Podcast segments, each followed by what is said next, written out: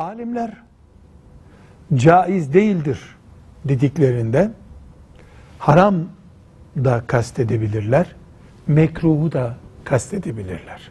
Yani caiz değildir ifadesi Müslüman için uygun değildir anlamına geliyor. Mekruhu da içeriyor, haramı da içeriyor. Bu haramdır dediklerinde alternatifsiz konuşuyorlar demektir. Alkol haramdır denir.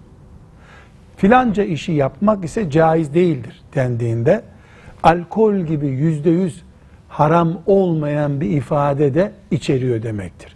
Yine Müslüman yapabilir anlamında değil ama haram gibi son sözün söylendiği bir nokta olmayabilir. Caiz değildir ifadesi. Velhamdülillahi Rabbil Alemin.